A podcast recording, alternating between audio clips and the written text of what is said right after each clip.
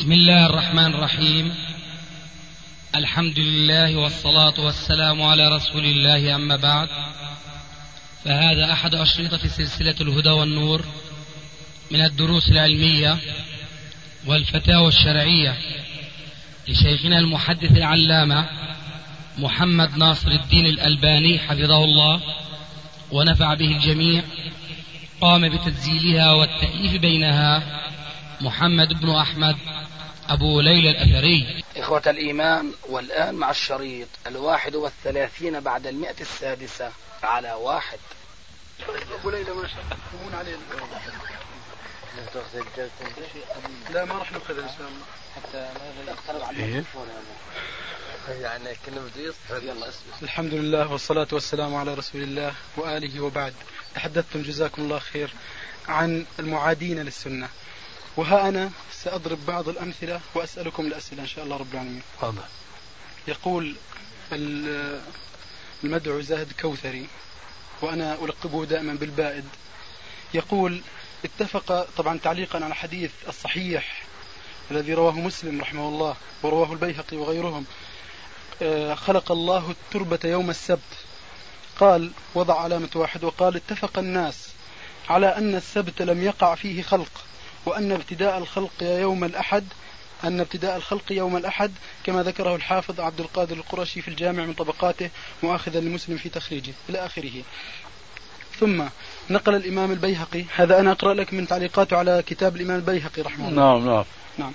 يقول في حديث آه، أو في آية أأمنتم من في السماء آه، عن الأستاذ أبو بكر بن فورك؟ إن كان صحيح هذه نعم, نعم. آه، قال ولكن يريد معنى قول الله عز وجل أأمنتم من في السماء؟ أي من فوقها. وضع أيضا علامة اثنين على هذه الكلمة. وقال وهذا إخراج للآية عن ظاهرها من غير داع. فليكن من في السماء هو خاسف سدوم بأمر الله. يعني سبحانه ملائكة. نعم. وأبو بكر بن فورك على جلالة قدره في علم أصول الدين كثيرا ما يطيش سهمه في باب التأويل. أيوة. هذا واحد. ثانيا آه الذي لم يبد إلى الآن وهو الضال الموجود حاليا في مصر محمد الغزالي يقول كثيرا من المحدثين لا يعرفون الفقه. فيضرب مثال على هؤلاء الذين لا يعرفون الفقه بفضيلتكم. يقول محمد مثل محمد ناصر الدين الألباني مثلا الذي يصحح حديث لولا حواء هذا في جريدة المسلمون عدد 256 لولا حواء لم تخن أنثى زوجها الدهر. ولولا بني إسرائيل لم يخنز اللحم. نعم. يدعي أو يزعم فضل الله فاه بأنك ليس عندك فقه لأنك صححت هذا الحديث. ويقول لو وجدت علة في حديث مثلا لا يقتل مس لا يقتل مسلم بكافر نعم مسلم بكافر. قال لو وجدت علة قادحة في هذا الحديث فماذا أفعل؟ سألوه الم... الذين يناظرونه ما هي هذه العلة؟ قال لو قتل عربي مسلم مهندسا أمريكيا أو يهوديا فماذا أفعل؟ هل أطبق هذا الحديث؟ لا. يعني يعتبر هذه علة. لا يطبق. نعم. وأخيرا. لأنه أمريكي. لأنه أمريكي نعم. يقول أيضا آه، في كلام سأله أحد المحررين. أجرى معه لقاء نعم شيخنا. أجرى نعم. معه لقاء في مجلة الشرق الأوسط العدد 173 يوم 18 أكتوبر 89 يقول أفهم من ذلك أنك تحب النكتة وتضحك منها؟ قال نعم أحب النكتة وأضحك لها من كل قلبي. فقال له المحرر هل تحفظ نكتة أو أكثر فتذكرها لنا؟ قال هناك نكتة أعجبتني جدا عن إخواننا المتدينين المتشددين. تقول رؤيا أحد المتدينين المتشددين وفي يده قفاز ملاكمة. فقيل له ما هذا؟ فقال أسوي به الصفوف. يقول محرر استغرقنا معا في الضحك ويستأنف فضيلته أو فضيحته الحديث وهو يضحك. جاءني رجل ورأى مجموعة إن الذين أجرموا كانوا من الذين آمنوا نعم يضحكون.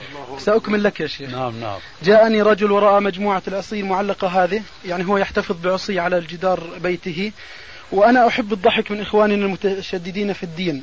فقال هذا الرجل ما هذه العصي يا شيخ؟ فقلت له هذه هي وسائل الإيضاح. أخذتها من بعض إخواننا المتشددين وهم يعلمون بها الناس الإسلام.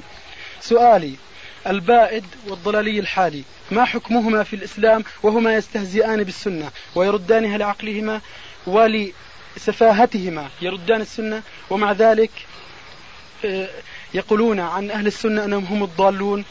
فجزاكم الله خير. سؤالي ما حكمهما في الإسلام؟ كوثري وغزالي. ما هو حكمهما في الإسلام؟ وسؤالي الثاني هو أنهما أنه في هذه المناظرة في جريدة المسلمين أكثر من قول أن أبا حنيفة رحمه الله كان يأخذ القياس ويقدمه على حديث الآحاد ويقول أن مالكا كان يقدم عمل أهل المدينة على أيضا حديث الآحاد. فنريد جوابا على هذين السؤالين. جزاكم الله كل خير. بارك الله فيك. أنت مبين رجل جوعان. وأجوبتك هذه تحتاج إلى سهرة الله أكبر. سهرة خاصة. هذا اللي بدنا إياه أولا أنا أقول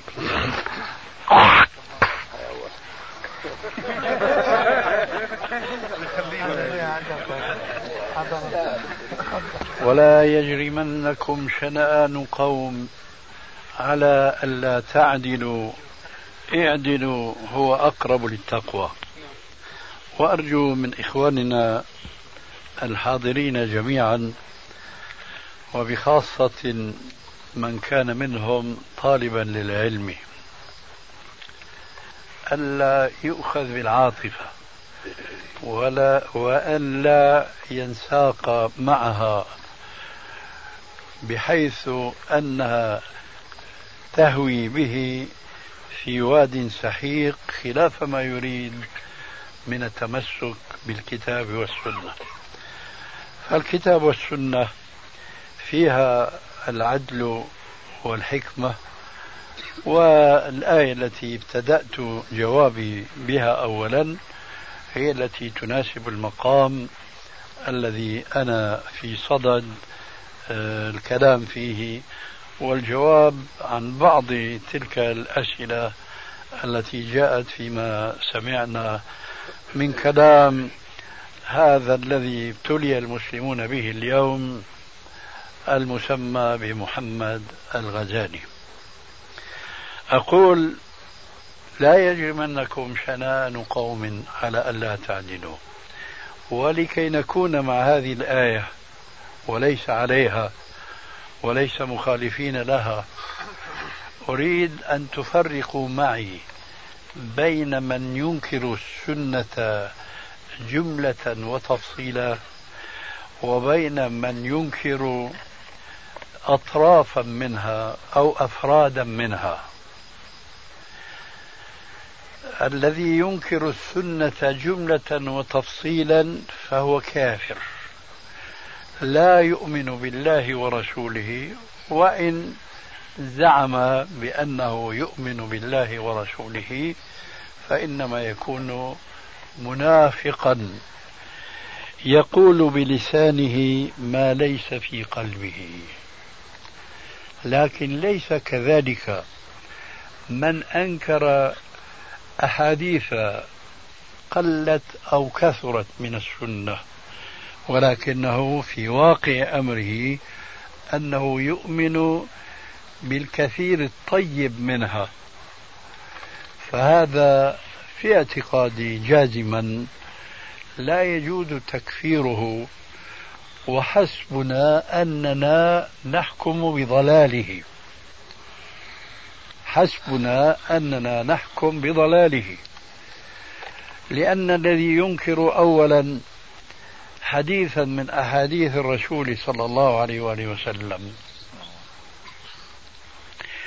إن كان من أهل العلم بالحديث وانتبهوا جيدا حتى تكونوا فقهاء حقا ولو في مسألة واحدة كهذه المسألة. لو أنكر رجل حديثا ما وقال هذا حديث غير صحيح ضعيف أو موضوع. وكان إنكاره قائما على قواعد علماء الحديث فهذا أولا لا يجوز تكفيره بل لا يجوز تضليله بل يجب علينا أن نؤجره وأن نثيبه خيرا لأنه مجتهد وتعلمون قوله عليه السلام إذا حكم الحاكم فاجتهد فأصاب فله أجران وإن أخطأ فله أجر واحد. هذا حكم من أنكر حديثا وهو هذا الحديث في واقع أمره صحيح لكن المنكر لم تتبين له صحته بناء على قواعد علماء الحديث. فهذا مأجور غير مأجور. مرتبة أخرى. زيد من الناس أنكر حديثا وهو ليس من أهل الحديث بل ولا من أهل الفقه والعلم إنما هو من عامة الناس. كيف أنكر الحديث؟ سأل شيخا يظنه عالما شو رأي الشيخ في هذا الحديث؟ قال له لا هذا حديث باطل هذا حديث موضوع. فأعتقد هذا الرجل العامي ما سمعه من ذاك الشيخ. فهذا ليس آثما. يعود البحث عن الشيخ فتطبق عليه المراحل الثلاثة. فأيها صدقت فيه أي إن كان ينكر السنة جملة وتفصيلا فهو في الجملة أنكر هذا الحديث لهذا السائل. أو يؤمن كأصل بالسنة ولكنه أنكر حديثا ليس من طريقة علماء الحديث وإنما من طريقة الهوى فهذا ضال كما ذكرنا آنفا أو أنكر هذا الحديث بناء على اجتهاد علمي منه فقد عرفتم. هذه المراتب لابد من أن تكون راسخة في أذهاننا وعلى استعراضها دائما يجب أن نحكم على الكوثري وعلى الغزالي والذين ينحون منحاهم في إنكار الأحاديث. أنا أفرق جدا بين الكوثري وبين الغزالي الكوثري حقيقة وهذا أقوله انطلاقا من الآية السابقة ولا يجرمنكم شنآن قوم على ألا تعدلوا اعدلوا هو أقرب للتقوى. هذا الشيخ زاهد الكوثري كان في زمانه أخشى أن أقول أعلم أهل الأرض بالحديث خاصة بالمصطلح والرجال. قد لا يكون له قد لا يكون له سعة اطلاع على متون الأحاديث وطرق الأحاديث والحكم على كل حديث بالصحة والضعف الذي يقتضيه أفقه العلمي الواسع واطلاعه المديد الطويل بسبب إقامته في عاصمة الإسلام يومئذ ألا وهي إسطنبول التي فيها من كتب الحديث المخطوطة ما لم يخطر على بال بشر.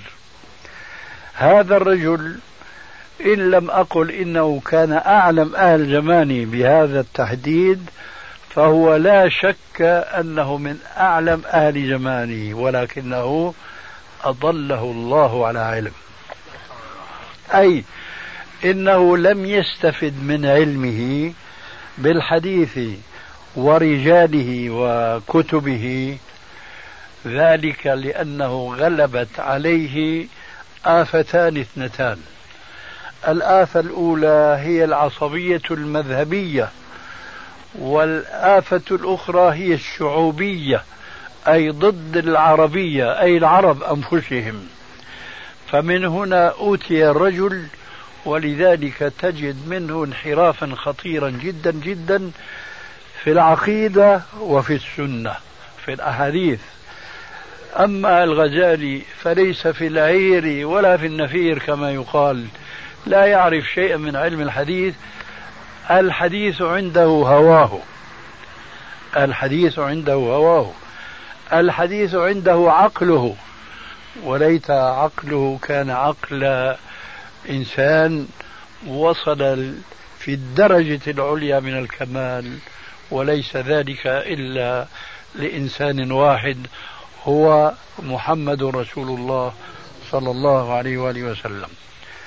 فإذا سمعتم طعنا من هذا الرجل في حديث من أحاديث الرسول عليه الصلاة والسلام كالحديث الذي تلي علينا وعلى مسامعنا آنفا حديث آه، آه، لولا بني إسرائيل ولولا حواء. اتهم الذي صح هذا الحديث وسمى الألباني بإيش؟ أنه لا فقه عنده. أنا أقول أولا ليته اتهم الألباني فإنه رجل أعجمي لعل أصله أصلي أنا. أعجمي أيضا. فلو أنه اتهمني أنا وحدي بقلة الفقه لهان الأمر. رجل إنسان من المسلمين. لكن أنا ما صححت هذا الحديث وحدي. هذا الحديث مروي في الصحيح. مروي آه، أظن الآن إما في البخاري أو في مسلم. نعم هذا هو. فأنا أتحفظ الآن. فهو مروي في الصحيح. فإذا هو لا يطعن في في الألباني بل يطعن في البخاري الذي هو سلف الألباني. ويطعن في الأمة التي تلقت هذا الحديث بالقبول ولم يرفض الحديث هذا. إلا من كان مثله في منهجه اللا عقلي ولا أقول بقى العقلي لأن هؤلاء الذين ينكرون الأحاديث بعقولهم لا عقول عندهم سليمة. لذلك فالرجل في الواقع أنا أعتبره داعية ضلال لكن ليس عندي من الجرأة العلمية ما يمكنني من أو يساعدني على الحكم عليه بالتكفير لأن أصعب شيء بالنسبة للعالم المسلم هو أن يكفر مسلما يشهد أن لا إله إلا الله وأن محمد رسول الله ولا ينكر أمرا معلوما من الدين بالضرورة. ولذلك فرقت بين من ينكر السنة وهؤلاء موجودون اليوم وهم الذين يسمون أنفسهم بالقرآنيين. وهؤلاء آه، نبعوا من باكستان منبع مدعي النبوة الذي ذكرته لكم آنفا. ثم سرت عدواهم إلى مصر. ثم انتقل بعض عدواهم إلى سوريا. والتقيت مع بعضهم وناقشتهم وجادلتهم. هؤلاء ينكرون السنة. وإذا أنكر منكر السنة فلا فرق بينه وبين نصراني أو يهودي أو بهائي أو لا ديني فكل هؤلاء يفسرون القرآن حسب أهوائهم. لذلك فمن أنكر السنة كأصل فهو كافر. أما من كان من أنكر أجزاء من السنة فهو التفصيل السابق الذي ذكرته يجب أن تستحضروه.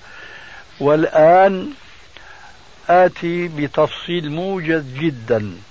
من كان يعتقد في حديث أن الرسول صلى الله عليه وسلم قاله حديث واحد يعتقد أن الرسول عليه السلام قاله ومع ذلك هو يقول هذا الحديث ما دخل في عقلي وأنا لا أؤمن به فهذا كافر.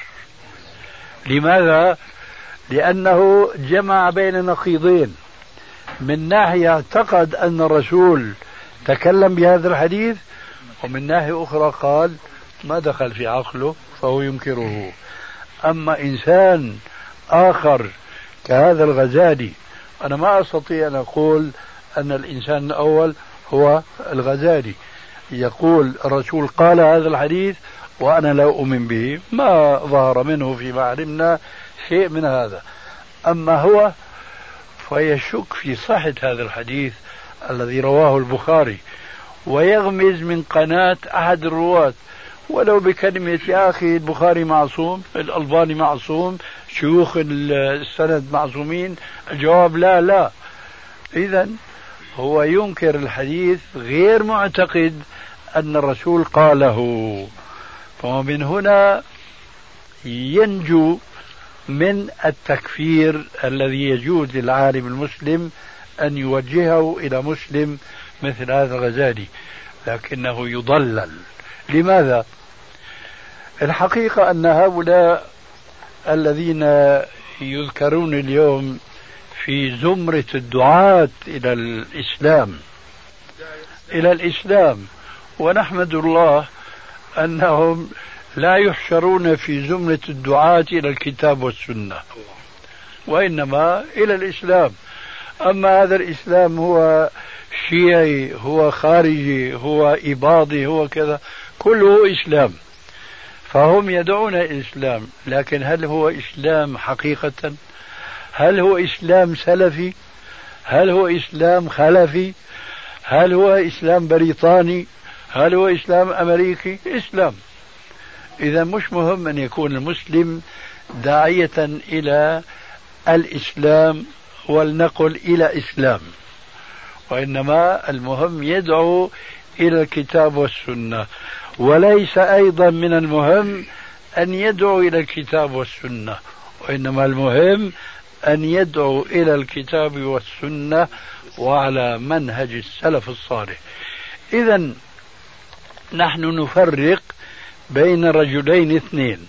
أحدهما ينكر حديثا ويعتقد في قرارة قلبه أن الرسول قاله ثم هو لا يؤمن به فهو كاليهود يعرفونه كما يعرفون أبنائهم فهو كافر. ورجل آخر لا يعتقد أن الرسول قاله عنده شك بسبب أو آخر أن هذا الحديث الذي صححه زيد وبكر وعمر من علماء الحديث وهموا في تصحيحه فهو ينكر على الذين صححوا وليس على النبي الذي قاله. فقلت آنفا هذا ضال وليس في بكافر. كالأول ما سبب ضلاله؟ هذا الرجل وأمثاله ينكرون على بعض إخواننا وأنا معهم انتبهوا. ينكرون على بعض إخواننا وأنا معهم الذين يتسرعون وهم من عامة المسلمين.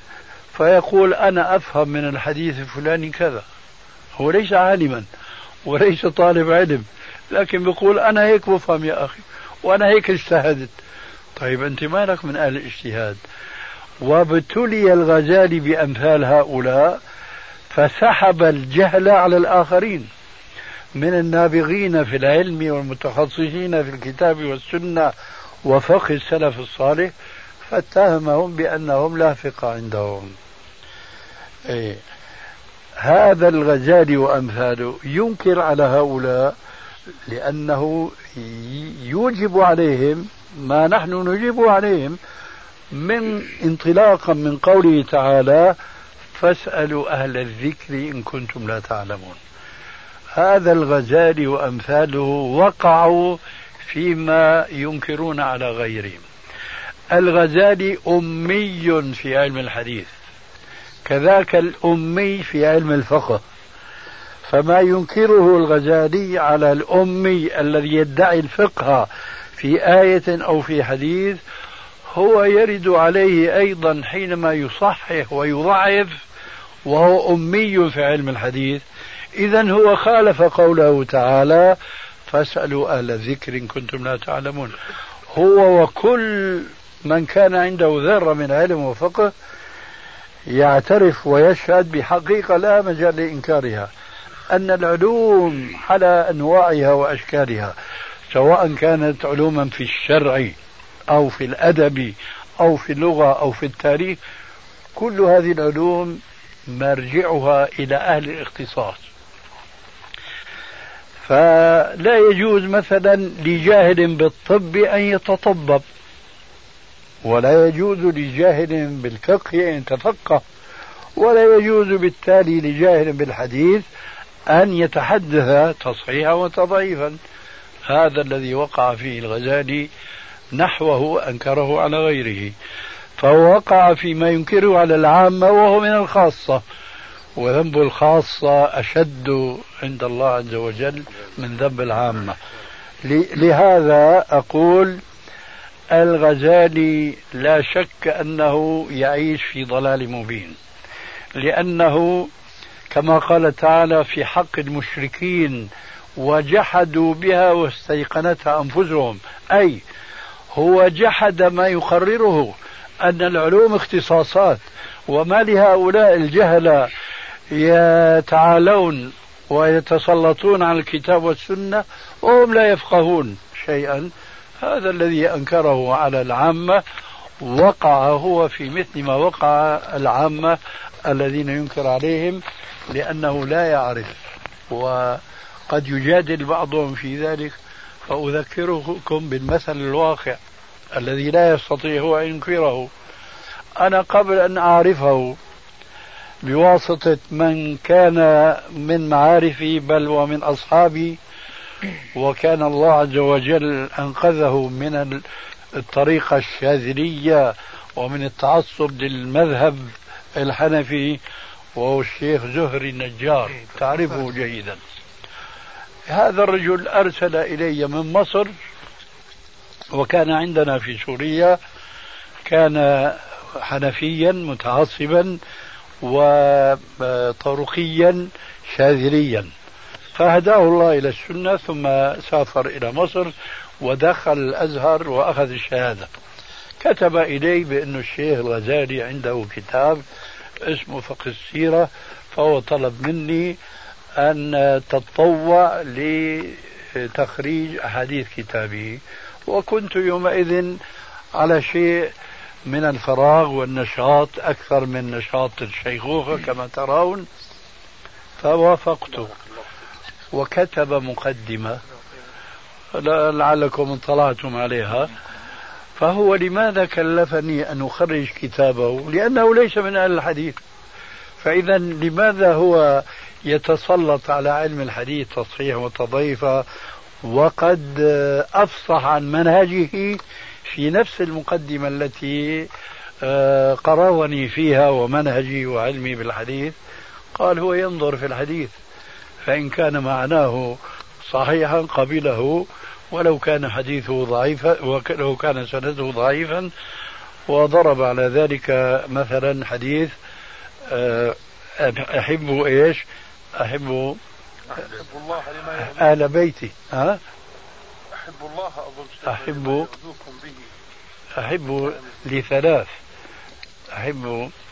المهم ذكر حديثا كنت أنا ضعفته قال هذا معناه صحيح. ولذلك كون سند ضعيف فأنا أصححه. وأنكر حديثا صحيحا وهو إغارة الرسول على بني قريظة قال هذا وإن كان سند صحيح إلى آخره. المهم لو كان هو من أهل الحديث لما تواضع وكلف غيره أن يخرج أحاديث كتابه. إذا هو ليس من أهل الحديث. فأين القاعدة التي يتبجح بها وينكر على عامة المسلمين الذين يخالفونها؟ أصبح الأمر هوى. فالحديث الذي يعجبه يصححه والذي لا يعجبه يضاعفه. فنسأل الله عز وجل أن يحفظنا من الهوى وأن نتبع الهوى فيضلنا عن آه، سواء الصراط. وقد جاء عن الرسول عليه السلام ثلاث مهلكات شح مطاع وهوى مطبع ومتبع وإيجاب كل ذي رأي برأيه. فنسأل الله عز وجل أن يحفظنا ولعل في هذا القدر كفاية فالساعة 11 وربع تقريبا. نعم. وهو زعمه بأن مالكا يقدم عمل أهل المدينة على حديث الآحاد وأن أبا حنيفة يقدم القياس على حديث والله آسف أنه هذا أمر واقع. لكن هذا ليس على منهج الغزالي لأن الإمام مالك عاش في المدينة حيث كان فيها جماهير الصحابة الذين ورثوا علم الرسول صلى الله عليه وسلم ونشروه بين الأمة كما ضربنا على ذلك مثلا بقصة الجارية. وهو كان من أتباع التابعين رحمه الله فقد روى كثيرا من الأحاديث من طريق نافع عن ابن عمر فهو كان يعلم بأن عمل أهل المدينة كانوا على الهدي النبوي. فإذا جاءه حديث عن رسول الله صلى الله عليه وسلم ولو بسند صحيح فهو يقدم عمل أهل المدينة لأنه قائم عنده على السنة وليس قدم هواه على الحديث فليس له متمسك فيما يؤيد به انحرافه عن السنة. شيخنا الآية ولا يجرمنكم شنآن قوم على ألا تعدلوا في هذه الآية أن نذكر محاسن الرجل بعض محاسنه. إيه، ولا نطلق أنه داعية ضلالة على الإطلاق كما ذكرتم آنفا. كيف قلت داعية ضلالة؟ قبل قليل وقلت الغزالي هو داعية ضلالة. فيما كنا نتحدث فيه. هذا هو. طبعا قد يفهم شيخ لا يا أخي لا. لا نسي لا يا أخي هذا فهمت والله. شيخنا الآية ولا يجرمنكم شنآن قوم على ألا تعدلوا. اعدلوا في هذه الآية أن نذكر محاسن الرجل بعض محاسنه. ولا نطلق أنه داعية ضلالة على الإطلاق كما ذكرتم آنفا. كيف قلت داعية ضلالة؟ قبل قليل. وقلت الغزالي هو داعية ضلالة. فيما كنا نتحدث فيه. هذا هو. طبعا قد يفهم شيخ. لا يا أخي لا لا نسي لا يا أخي هذا فهمت والله. طيب هذا السياق والسباق مو قلنا هو يدعو إلى الإسلام. ما هو في رسم الرسل كان يعرف الغزالي. قال آه، قديما كان رجل يعني عادي ما في أي شيء بس بالتعذيب فحدث آه، إنه ينكرس إنه هو هذا صحيح؟ ما, ما أعتقد هذا. نعم. أحسن الله إليك. ما رأيك في كتبه؟ كتبه أكثرها فيها أشياء من انحرافات نعم. هل ترى هل ترى أن يبث يعني ما يجد في عقله في هذه الكتب يعني. لا لا في انحرافات كثيرة. تفضل. يعرف والله حد الصف كم يكون؟ كيف؟ حد الصف. حد الصف. يعني كم يكون الصف في الصلاة؟ ثلاثة أربعة كم يكون الصف؟ يعني طول الصف؟ أيوة. آه.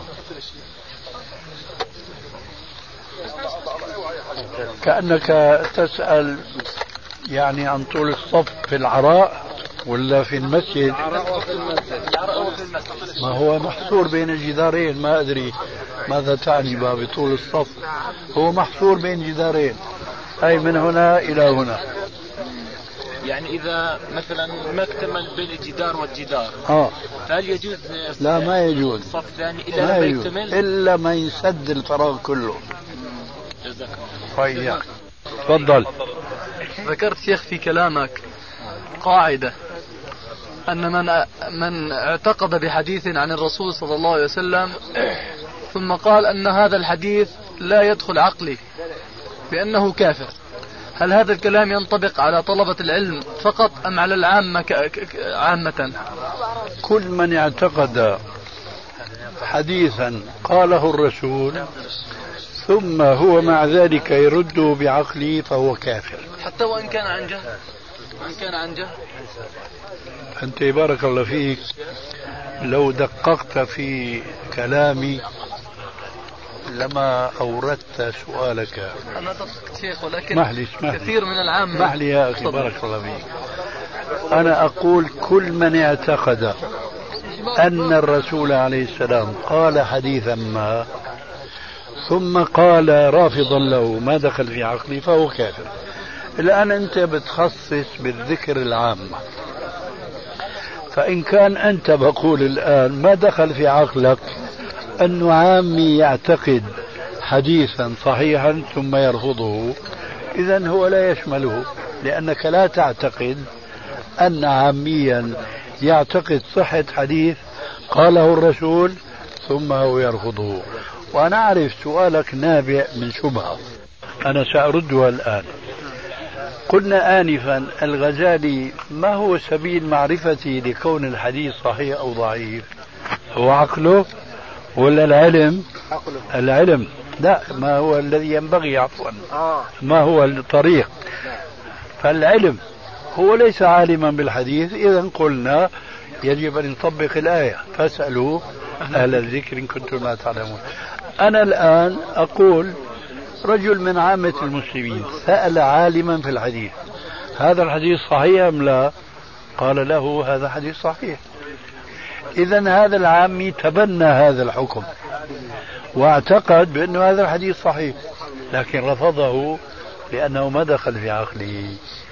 فإذا قولك حتى لو كان عاميا نعم يا أخي لأنه طريق الوصول إلى معرفة العلم إما أن يكون مباشرة وهي وظيفة المجتهد وإما أن يكون بالواسطة وهي وظيفة المتبع أو المقلد ها؟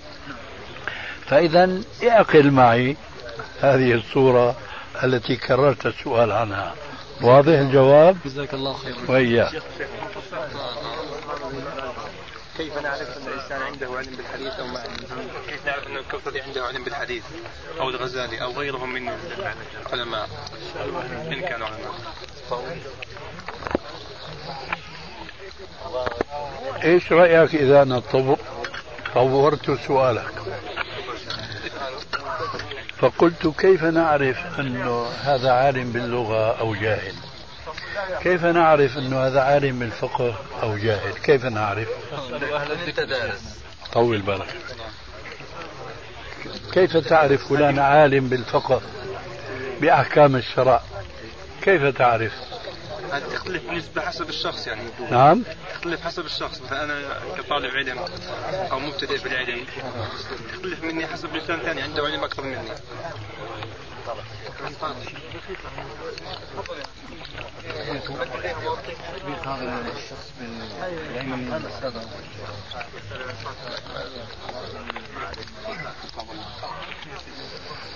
هل كل من كان عنده أكثر علما منك يكون عندك عالم بالكتاب والسنة أو لا إذا جوابك خطأ صح؟ إذا أعيد السؤال وأرجو أن أحظى بالجواب. كيف تعرف فلان عالم؟ أقلد. أقلد أهل السنة. ما أسألك ماذا تفعل. ما أسألك إذا كنت جاهلا ماذا تفعل. كيف تعرف فلان عالم وفلان طالب علم وفلان جاهل؟ كيف تعرف؟ الجواب يا أخي بالمخالطة بالمعاشرة. وهذه قد تكون مباشرة بشخص الآن أنت تتصل معي وهذا لا يكفي لكن لما بتكثر المخالطة يتبين لك أنه هو على نسبة معينة من العلم أو لا. هذا هو طريق معرفة أهل العلم في أي علم كان وليس في علم الحديث. فأنا أقول لك الغزالي هذا الذي شغل العالم الإسلامي اليوم بضلالته. هل عرفته عالما بالحديث؟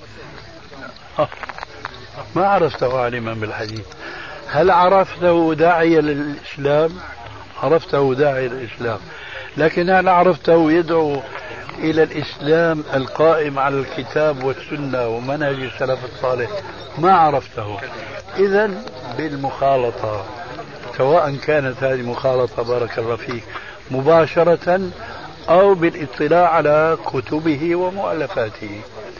فأنت ما عاشرت يمكن الغزالي؟ وأنا عاشرته لكن مش كثيرا. لكن يمكن أنت اطلعت على كتبه وأنا اطلعت وربما يكون اطلاعك على كتبه أكثر من كتبي. لكن ما ترى في كتبه آثار علمه بالحديث تصحيحا وتضعيفا. كل من ألف بالحديث يعتبر عالم بالحديث لا أبدا.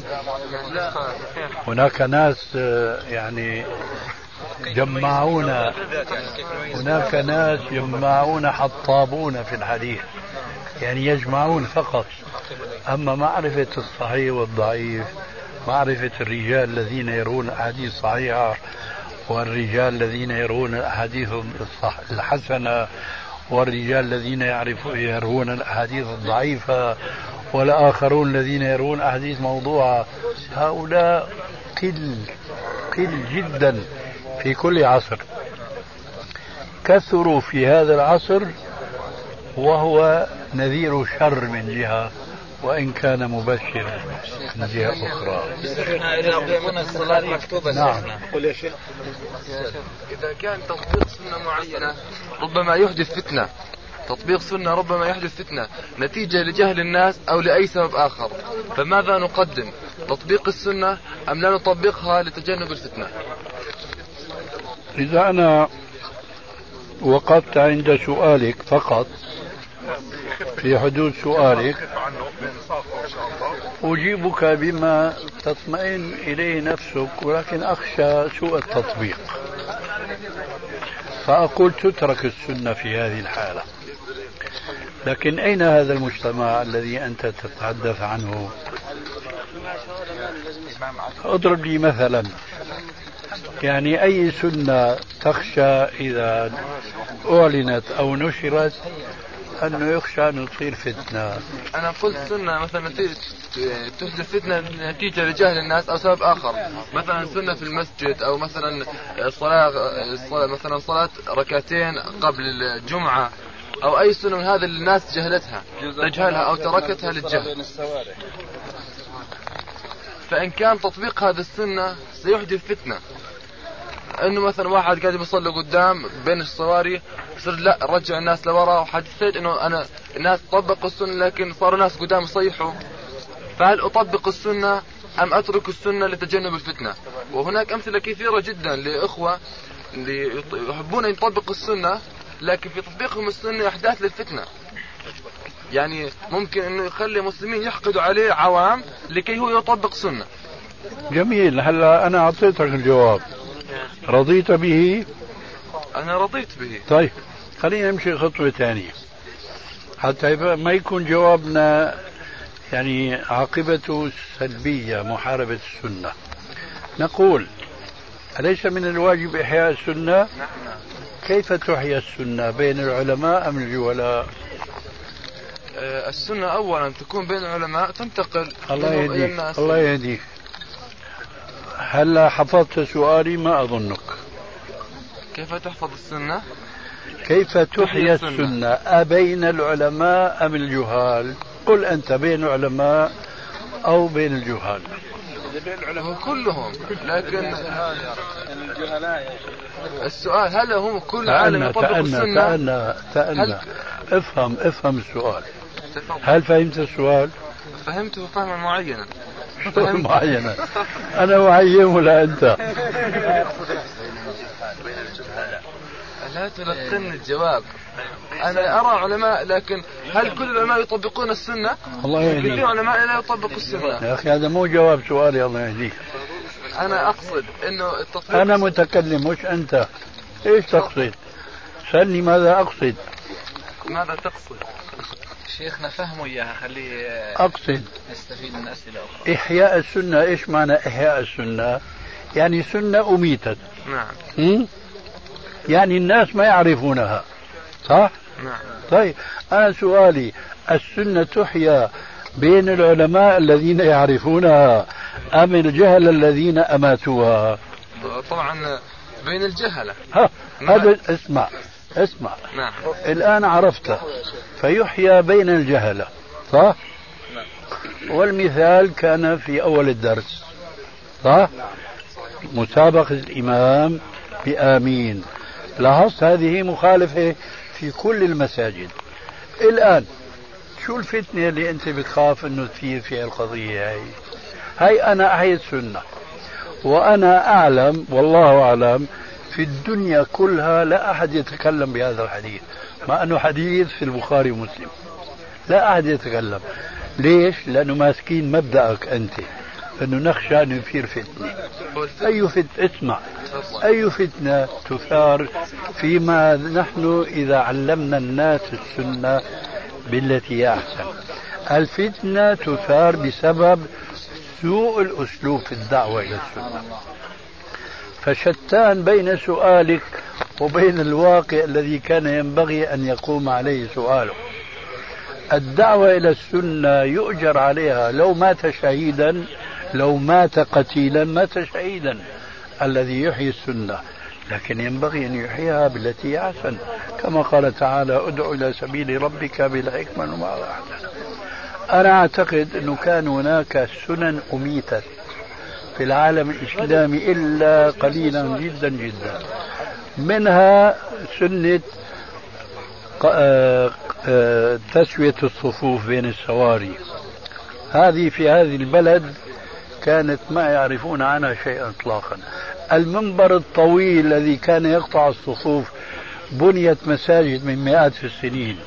الآن بدأت تبنى المنابر على طريقة حديثة وإن كنا لا نقرها لكن تأثروا بالدعوة إلى أن هذه المنابر القديمة تقطع الصفوف. فالآن لا يكاد يبنى مسجد بفضل الله ويقطع فيه ولو صف واحد بسبب إيش؟ المنبر. فإذا إحياء السنة تحتاج إلى جهاد وتحتاج إلى أسلوب حسن حينئذ ما راح يصير فتنة. مع ذلك إذا فرضنا أن الداعية أسلوبه حسن وهو عالم بالسنة فإذا غلب على ظنه أنه يحدث من وراء ذلك فتنة فنقول دع هذه السنة. ولكن ليس دعها إلى أن تموت وإنما مهد لها مهد لها. إذا سؤالك جوابه كما سمعت ولكن ليس معنى ذلك استغلال هذا الجواب أن تظل البدع تمشي والسنن تموت لأنه نخشى من إحيائها الفتنة. ليس هذا هو الأصل. الأصل أن إحياء الفتنة هو سنة يثاب من أحياها بكل من اتبعها. من أحيا سنة قد أميتت من بعده هذا حديث إسناده فيه ضعف لكن معناه صحيح. لأنه جاء باللفظ من سن في الإسلام سنة حسنة فله أجرها وأجر من عمل بها إلى يوم القيامة دون أن ينقص من أجورهم شيء إلى آخر الحديث. من وصف الصحابة باتباع الهوى يا شيخ؟ السؤال يا سيدي العزيز. يلا يا آيات التحريم. يعني الشيخ تنص آيات التحريم المذكورة بنصوصها وغير وغيرها على أن الله سبحانه وتعالى قد حرم الدم والميتة والمنخنقة والموقوذة والمتردية والمتردية والنطيحة وما أكل السبع إلا ما ذكيتم. إلا ما ذكيتم. ما ذكيتم وما ذبح عن النصب برمتها كليا. النصب برمتها كليا. ولم يستثني التحريم أو يخص جزءا منها بل جاء التحريم كاملا قطعيا. أما ما ذكر بشأن الخنزير فقد جاء النص بتخصيص لحم الخنزير. في كل هذه الآيات. نرجو الإيضاح. يعني في حوالي أربع خمس آيات في القرآن الكريم عفوا أنا ما انتبهت أول السؤال حول إيش يدور السؤال؟ السؤال حول لحم الخنزير. آه ما حرم إلا اللحم؟ لحم الخنزير. ما حرم إلا اللحم؟ يقول السائل. آه. ما حرم إلا اللحم؟ اللحم آه بالضبط. يقول يا شيخ عفوا يا شيخ. المحرمات السابقة حرمت بكلها. نعم. الخنزير بلحم فقط. وهل في ال- في المسلمين من يقول أنه دم الخنزير حلال وشحمه حلال؟ هنا العلماء يقولون آه، كيف الآية؟ حرمت عليكم الميتة والدم ولحم الخنزير آه. وما أهل لغير الله به والمنخنقة والمربوذة والمتردية والنطيحة وما أكل السبع إلا ما ذكيتم وما ذبح على النصب وأن تستقسموا. بالأزلام ذلكم فسق نعم آه، لحم الخنزير حرم بنص الآية ولكن هل في المسلمين من يأخذ أحكام الإسلام كلها من القرآن فقط؟ قل لا. إذا كما قلنا نحن آنفا لا نرضى أن نأخذ ديننا فقط من القرآن والسنة بل وعلى ما كان عليه السلف الصالح. الآن الآية وحدها كما جاء في السؤال تفيد تحريم لحم الخنزير. ما في إشكال. لكن هل الأحكام الشرعية تؤخذ فقط من القرآن؟ الجواب لا. إذا هذا الذي وجه هذا السؤال هل هو من القرآنيين الذين أشرنا إليهم آنفا أنهم لا يفهمون الإسلام إلا من القرآن فقط؟ الآن هو سيقع في مطب آخر. بل هو مطبات كثيرة وكثيرة جدا. قال تعالى حرمت عليكم الميتة. طيب. الميتة يدخل فيها السمك الميت. فهل السمك الميت حرام أم حلال؟ لكن القرآن يحرم الميتة. من أين نأخذ حل السمك من السنة. ها؟ من أين نأخذ تحريم غير لحم الخنزير؟ من السنة أيضا.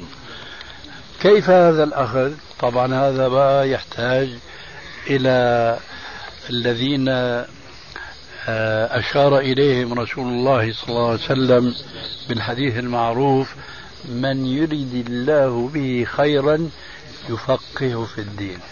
الآن أنا أروي لكم حديثا.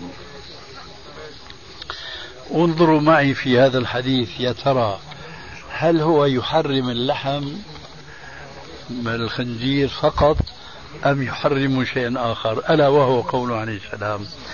من لعب بالنردشير فكأنما غمس يده في لحم خنزير ودمه. إيش رأيك؟ فالدم حلال ولا حرام؟ في هذا الحديث. إذا ضم الحديث إلى الآية. تخرج بالجواب الصحيح. وما آتاكم الرسول فخذوه وما نهاكم عنه فانتهوا. سبحانك اللهم وبحمدك أشهد أن لا إله إلا الله نستغفرك